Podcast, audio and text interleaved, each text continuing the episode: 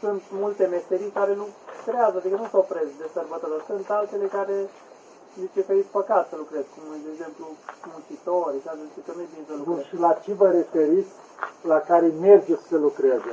Da, adică noi, de exemplu, pe șantier, adică muncitorul pe șantier, care are mea meseria lui, trebuie să nu lucreze în praznic, de exemplu, cum a fost Sfântul Ilie, acum, ieri. Și, să zic, un om care are un hotel, ăla poate să lucreze sau tot trebuie să închidă, să-și închidă. să La nu- hotel nu ai cum să închizi, pentru că, de exemplu, ai om care stă toată săptămâna, inclusiv duminica, adică trebuie să-i ofere o mâncare, trebuie să-i ofere cele necesare asta. Da, Dar dar și sunt, muncitorii dar sunt lucruri, plătiți, cum s-a zis, Da, adică da. pierd bani dacă nu lucrează un fel. da, dar știți ce se întâmplă? Deci, munca de duminica care e zi de odihnă, Aia e clar, deci duminică. sub nicio formă. După aceea, este muncă, sunt praznicile împărătești care nu se discută, trebuie să nu se lucreze, deci nu hotărăsc eu. Asta au fost rânduit de biserică, toate cele 12 praznici împărătești, iar la Sfinți, aici e pielea fiecăruia. Vrei să te pui rău cu un sfânt? Lucrează. Și atunci vezi, uite, un caz în Atos, acum vreo 15 ani. Univa la Labra, era chiar de Sfântul Gheorghe. Și era un șofer pe camion care tăia lemne la păduri, căra lemne. Și o chema chiar Gheorghe. Și el s-a dus de Sfântul Gheorghe, nu ținut cont că e sărbătoare. Și chiar că era și numele lui, eu mă dus în carul, să încarc o mașină de lemne să o aduc. De sus în pădure, întreb tu la univa sus. Mir, Mirean era.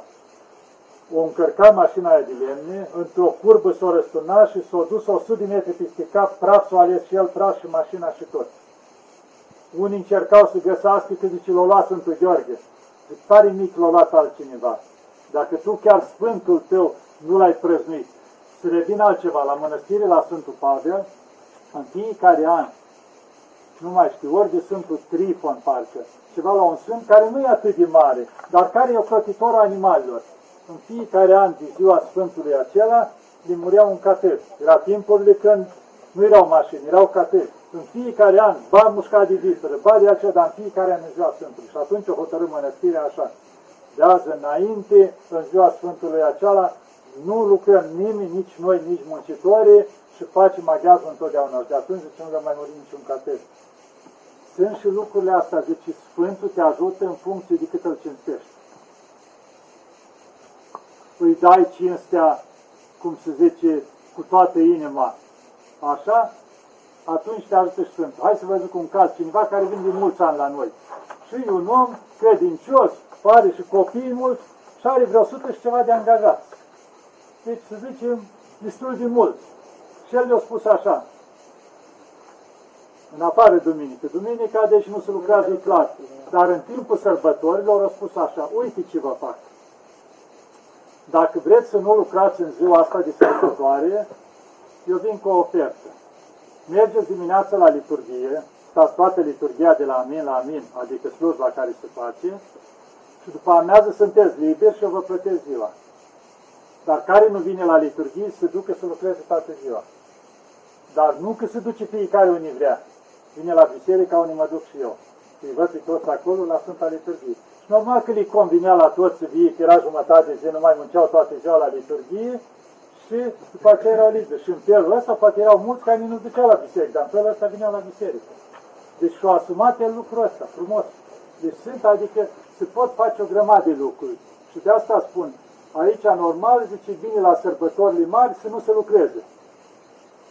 Dar mai vin cu asta.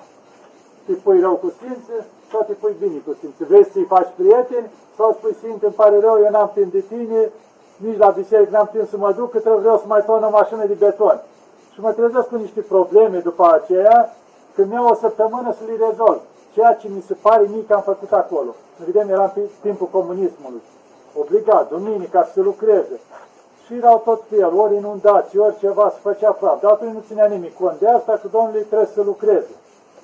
Deci aici ne poate binecuvânta Dumnezeu ca ne lucrând într-o sărbătoare mare, ca în celelalte zile să meargă atât de bine încât să fie, să dubleze, cum se zice, munca care o facem în comparație cu dacă lucram noi în ziua aceea. Deci aici, Deci ar fi de indicat să nu se lucreze deloc, adică efectiv mă refer la situația noastră în construcții. Ar trebui să nu se lucreze praznicile împărătești și Sfinții Mari. Că atunci îi dai cinstea Sfântului, îți dă și Deloc. Sfântul cinste. Ar trebui Că deloc. noi, de exemplu, acum lucrăm un fel până la liturghie, nu? Și după liturghie se lucrează așa într-un ritm mai, să zic așa, mai semi-activ. Nu chiar, deci nici deloc, dar nici foarte... Aceeași pățanie am, am- eu am pățit-o pe pielea noastră la service, la, eu lucrez la un service auto de 9 ani. Un, sunt doi patroni. Unul e pocăit, unul e ortodox. Și în fiecare an lucram în Vinerea Mare. Și noi angajați ziceam, bă, mă, chiar și în Vinerea Mare să lucrăm, să facem bani mă, pentru voi. Da, lucrăm, zice, nu. Într-un an, o picat turbo în Vinerea Mare la o mașină. O zis tata lui la ortodox, bă, nu mai lucrați în Vinerea Mare. Nu că noi lucrăm. Al doilea an, o picat un motor la o mașină în Vinerea Mare. Și al treilea an, nu mai lucra în Vinerea Mare. Și de atunci nu mai lucrează. Da. Deci, să nu Ok. ne gândim că dacă e o sărbătoare mare și lucrăm două ceasuri după amiază, Păi lucram până se la face miază, ceva. la, până la miază nu, la nu e Vinerea un Mare. câștig, să știți. Până la miază lucram. Da. Până la ora 2. Deci dacă încercăm să-i prăznim ziua aceea, la Sfinții Mari, că acum na, Sfinți sunt, adică prin Fiecare zi. calendarul, dar la Da, da. Sfinții Mari, care știm, dacă îi servăm cu adevărat, se poate a doua zi să ne ajute Sfântul să facem de două ori mai multă treabă. La noi, de exemplu, noi lucrăm de Sfinții Marți. Dar, de exemplu, prietenii de-a mei care au serviciuri nu lucrează. Abia și lucrează tot timpul. Degeaba le spui că e ca și cum mai zice că te perechi. Și în calitate de angajat, ce Ca- poți să faci în Ce poți să situația faci în asta? situația asta, da. Dacă n-ai nicio cale, știți ce poți să faci?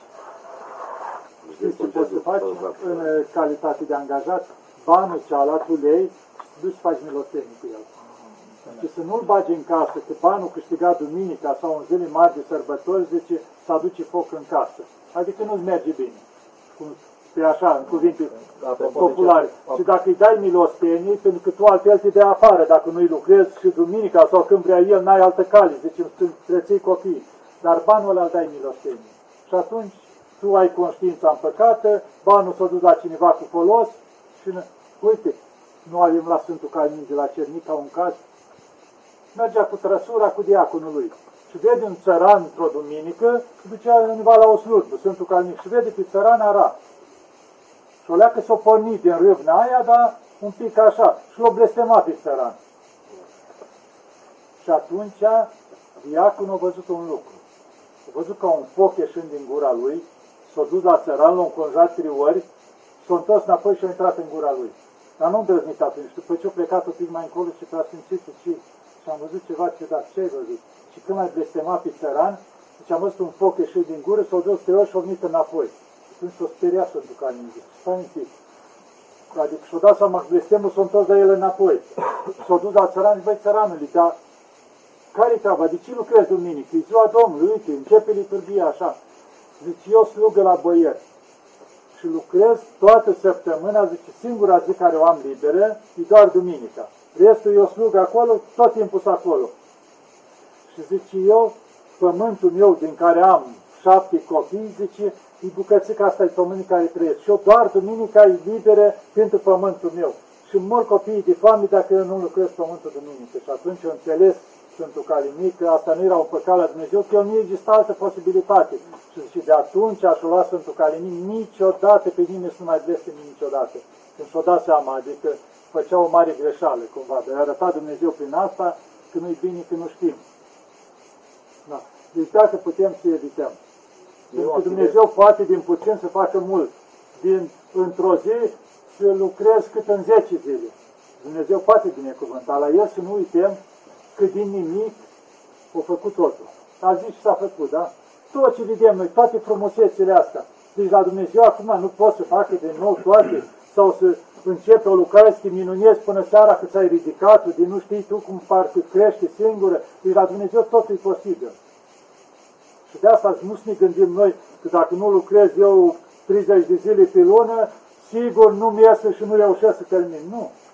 Poți să reușești de 10 ori mai mult în jumătate de timp. Dar să respecti lucrurile cele. Eu E bine să activez, de evităm. exemplu, în domeniul turismului. Acolo Da. ciclurile nu prea poți să ai un control asupra lor vis-a-vis de intrare și ieșirea uh, turistului. Acum, lucru pe care pot să-l fac până în timpul liturgiei nu se lucrează, dar de la 11, de la 12 încolo îl Deci primești. exact ce am spus. Când nu există altă cale, trebuie să-ți calculezi ce câștigi duminica. Câștigul tău. Și îl faci milostenie. Pentru că nu ai altă cale. Vezi cum erau în timpul lui vechi.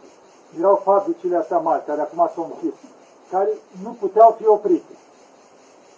Care erau cuptoare mari, cum erau turnătorii de astea, care dacă opreai fabrica aceea, trebuia după aia nu știu câte zile să-și Costa poată mai rea mult, mersul. da. Deci nu, nu se putea. Și atunci lucra continuu. Exista niște lucruri care nu se pot opri. Și acum, poate sunt de asta. Ei, acolo tu îți calculezi, măi, o zi care am lucrat, atunci banul ăla îl fac milostenie. Pentru că sunt, adică Dumnezeu nu e cu obloane ca noi, că gata, ai lucrat duminică zi tu jos. Nu. Dar în, în funcție de situația care vede, că nu există altă cale. Și mai avea o întrebare. În relația cu duhovnicul, acum fiind vorba totuși de suntem mireni, Da. în relația cu duhovnicul, până unde trebuie să mergem cu întrebarea și cu binecuvântarea? Uh, Eu, uh, în 2014, când am fost aici în Sfântul Munte, îmi spunea un uh, părinte că totuși trebuie și un tip de asumare duhovnicească, adică să nu mergi cu întrebarea exagerat și să transferi practic toată responsabilitatea asupra duhovnicului, adică tu să te pui așa într-o, într-o zonă de adăpost, cum că ești sub binecuvântare și de acolo încolo tu poți să...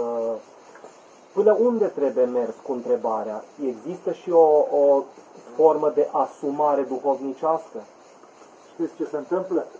Deci la noi, la călugări, e cu totul altfel. Ne-am- Noi în ne-am zis mănăstire. că e vorba de da. mireni. Deci ca să facem diferența la noi, ești în mănăstire, ești sub ascultare, sub duhovnic, sub stare, cum ești, de ceea ce altceva. Ai și o făgăduință făcută între cele trei, este și ascultare. Deci aici, da. Dar în lume, deci este limită. Deci ca om, mergi până la un punct. Exact cum ai spus, ăsta e adevărul, deci trebuie să ne asumăm anumite lucruri. Deci sunt situații în familie, vrei să iei o hotărâre în familie. Deci o iei discuți cu soția ta. Adică nu poți la orice lucru, la duhovnic. Și dacă îți merge rău, păi uite, mi-a spus duhovnic, ce binecuvântare a fost asta, cu tare.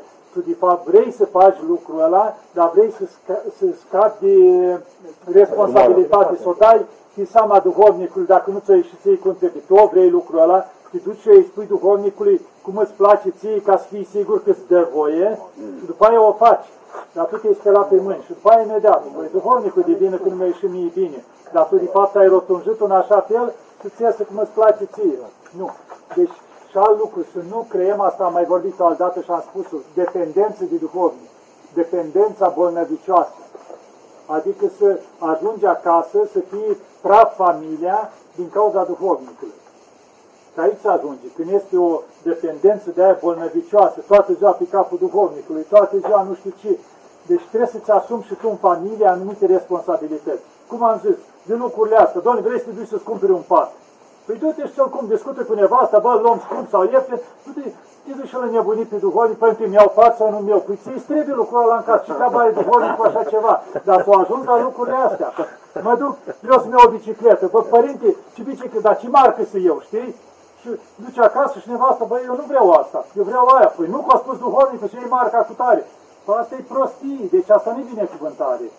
Deci facem diferența. La duhovnic ai spus păcatele, îți dă sfaturi duhovnicești în problemele care le ai, și sfătuiește în limita care poate și el, deci duhovnicul spune sfaturi. Să facem o diferență între cei, că mulți o iau legi. Mi-a spus duhovnicul asta, se duce acasă și dacă nu se potrivește, bagă buldozer în perete și trece, distruge familia, pentru că i-a spus duhovnicul ce Deci duhovnicul te sfătuiește. Că îți dă un canon la ce îți dă, ai făcut păcatele astea și spune, băi, uite la astea totuși nu poți să te împărtășesc, du-te și fă și tu ce poți face de aici, un pic de pocăință asta, dar ce ține de treburile astea la el te sfătuiește.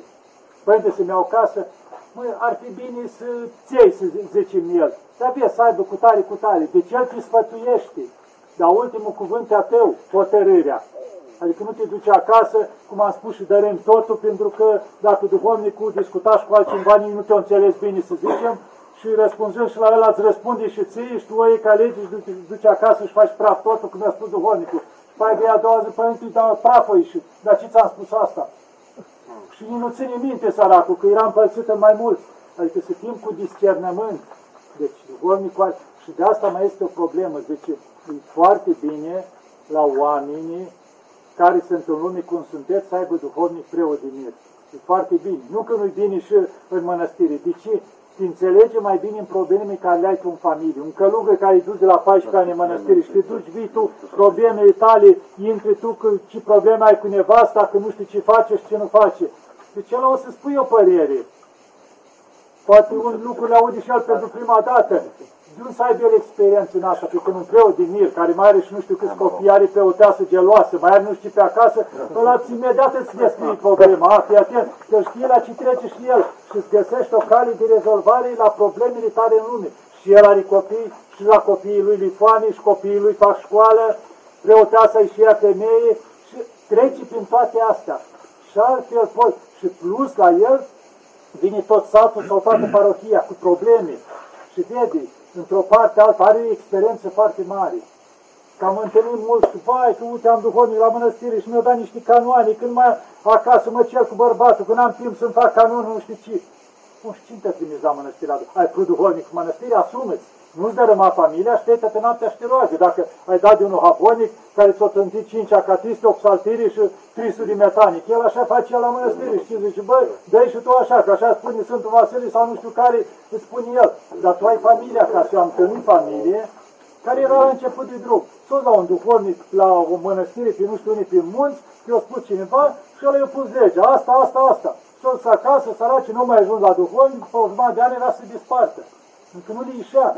Și i-a luminat Dumnezeu să întâlnească al duhovnic din cadrul ăsta din lume, pe experiență, și bă, dar ați nebunit, cine v-a spus lucrurile astea? Păi, păi, pe aceea ați căutat, că ăla dus în munți de copil acolo, atât a vă spus el, după ceea ce trecea el acolo. De asta spun, la un preot din mir are mai multe experiențe. Chiar de vreau unul cu Domnul să aibă el, că sunt mulți și duce, bă, să am și un duhovnic cu renume, la cutare mănăstire, la nu știu ce. Tu ai nevoie să te mântuiești, tu ai nevoie să spui păcatele, să-ți lași greutatea. Și după aia te rogi când te duci, Doamne, te rog, poate să fie ultimul amărât duhovnicul tău, cum zice, cu patru ani de școală, cu nu știu ce. Păi, Doamne, pune în mintea lui să-mi dea cuvântul care mi-e de folos în problema asta. Te-ai dus, te-ai spovedit și îi pune Dumnezeu în minte exact ce trebuie. De asta spun. Și cum asta, adică să avem discernământul și noi ca oameni. Când că om și știți ce spune Sfântul Serafim de Sarov? Zice, de câte ori dădeam sfat după Dumnezeu, era bun. Când îl dădeam de la mine, întotdeauna era greșit. Adică ce înseamnă asta? Că dacă eram momentele alea cu mai multe griji și îl întreba cineva și el atunci era împărțit în mai multe și îi dădea un sfat, zice, nu era bun.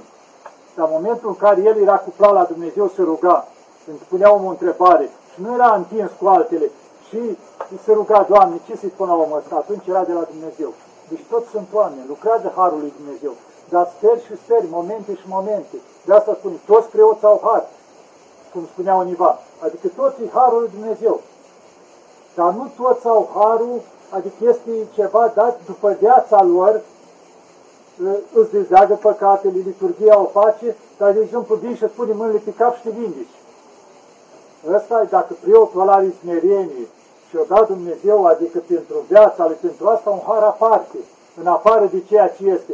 Și la simplu, simți, vezi, sau mai ca la Sfântul Andrei, cel nebun pentru Hristos, da? Tot că e nebun umbla acolo cu haine rupte, jumate de zbăcat, țăpa, nu știu ce, și ce au făcut?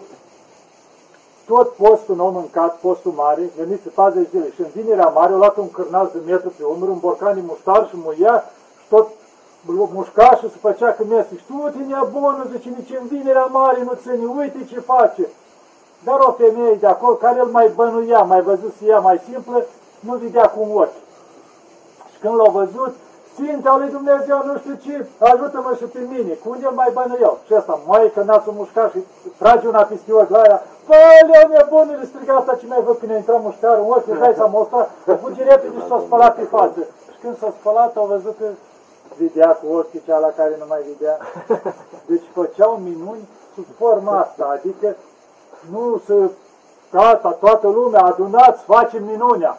Nu asta. Deci era sub acperământul unii nebunii și ascundea harisma asta. Deci sunt lucruri minunate în jurul nostru, oameni minunați, mulți preoți minunați, dar e de ajuns să înțelegem sau să vedem că și cei care le-au dat Dumnezeu daruri, pentru că astea se țin cu smerenie, întotdeauna și le acoperă. Și nu, nu știi, te-ai dus la el, te ajută sau te ajută sub o formă care nici nu pricep sau pricep mai târziu.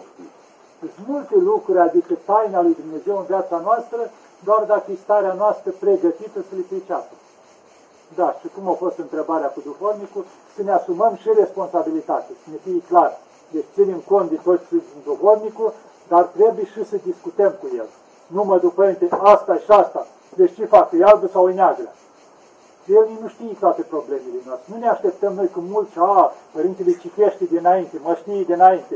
Să nu ne așteptăm așa, să nu privim totul că gata, părintele știe. Îi spun începutul frazei și sfârșitul, părintele restul îi știe. Și o să-mi dai un răspuns că văd că iese praf acasă și bă, dar cum ne da răspunsul ăsta? Păi explică, părinte, sau spune, băi, Bine, părintele, băi, ar fi bine să ștești două catisme la psaltire, două acatistice, așa. Măi, părinte, stai un pic așa, eu mai am șapte copii acasă, am un soț mai nebun, am așa. Nu pot să fac lucrurile astea, deci tu să discuți cu duhovnicul toate astea. Părinte, atâta pot, eu, eu am un sfert de oră noaptea când s-o culcat ceilalți, când termin eu și pot să, ce să citesc? Fă și tu asta. Adică întotdeauna discuți cu duhovnicul. Deci om ca și tine îi cer sfatul, îi pui problemele, vezi ce poți face, întotdeauna să avem deschiderea față de duhovnic. Și atunci discutăm și vedem, e sfătuitorul nostru. Deci, ni dezleagă, ca asta e datoria lui ca duhovnic, și restul discutăm. Și anumite lucruri ni le asumăm. Pentru că, cum ați mai zis, de multe ori vreți să scăpăm de asumare. Și dacă ne iese rău, duhovnicul de vine. Uite ce mi-a spus. Nu, ne asumăm și noi, cum am spus, vrei să faci o schimbare acasă, ia și o faci. Să asum lucrul ăsta. Că nu ți-a ajuns banii, treaba ta. Nu dai vina duhovnic, nu ți-a ajuns să iei banii. Deci o grămadă de lucruri de astea materiale care le dăm, le punem pe seama duhovnicului. Nu, aici greșim. Deci are limita lui duhovnicul, limita a noastră. Am, nu știu cât m-a făcut explicit, da, dar în da, limita da, care foarte bine. se poate așa, adică... Da.